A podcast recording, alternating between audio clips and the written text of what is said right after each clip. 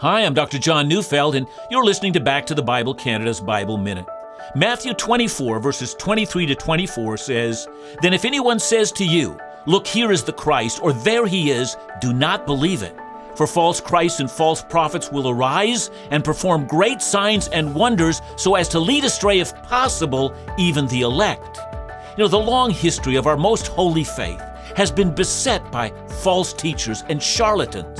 The opposition to the gospel is not only faced from without, it's faced from within.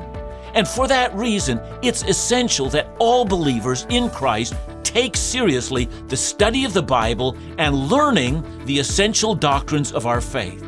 This is the means that God has chosen to protect His people from error. Listen to Back to the Bible Canada each weekday on this station, or find us online at backtothebible.ca.